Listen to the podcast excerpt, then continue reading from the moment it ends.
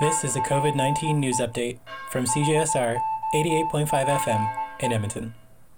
Applications are still open for the Government of Canada's Indigenous Community Support Fund. Funding is available for First Nations, Metis, and Inuit communities who are responding to COVID 19, as well as organizations supporting urban Indigenous peoples. The money can go towards supporting elders and seniors, medical supplies, online learning supports, and other educational needs, as well as child and family supports, building physical barriers, and addressing food insecurity. So far, over 1,200 COVID 19 cases have been reported on First Nations reserves in Alberta.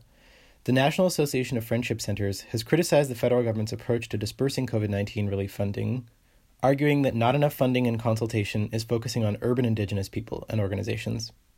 The Indigenous Community Support Fund is accepting applications until December 31st. For CJSR, I'm Chris Chang-Yen Phillips.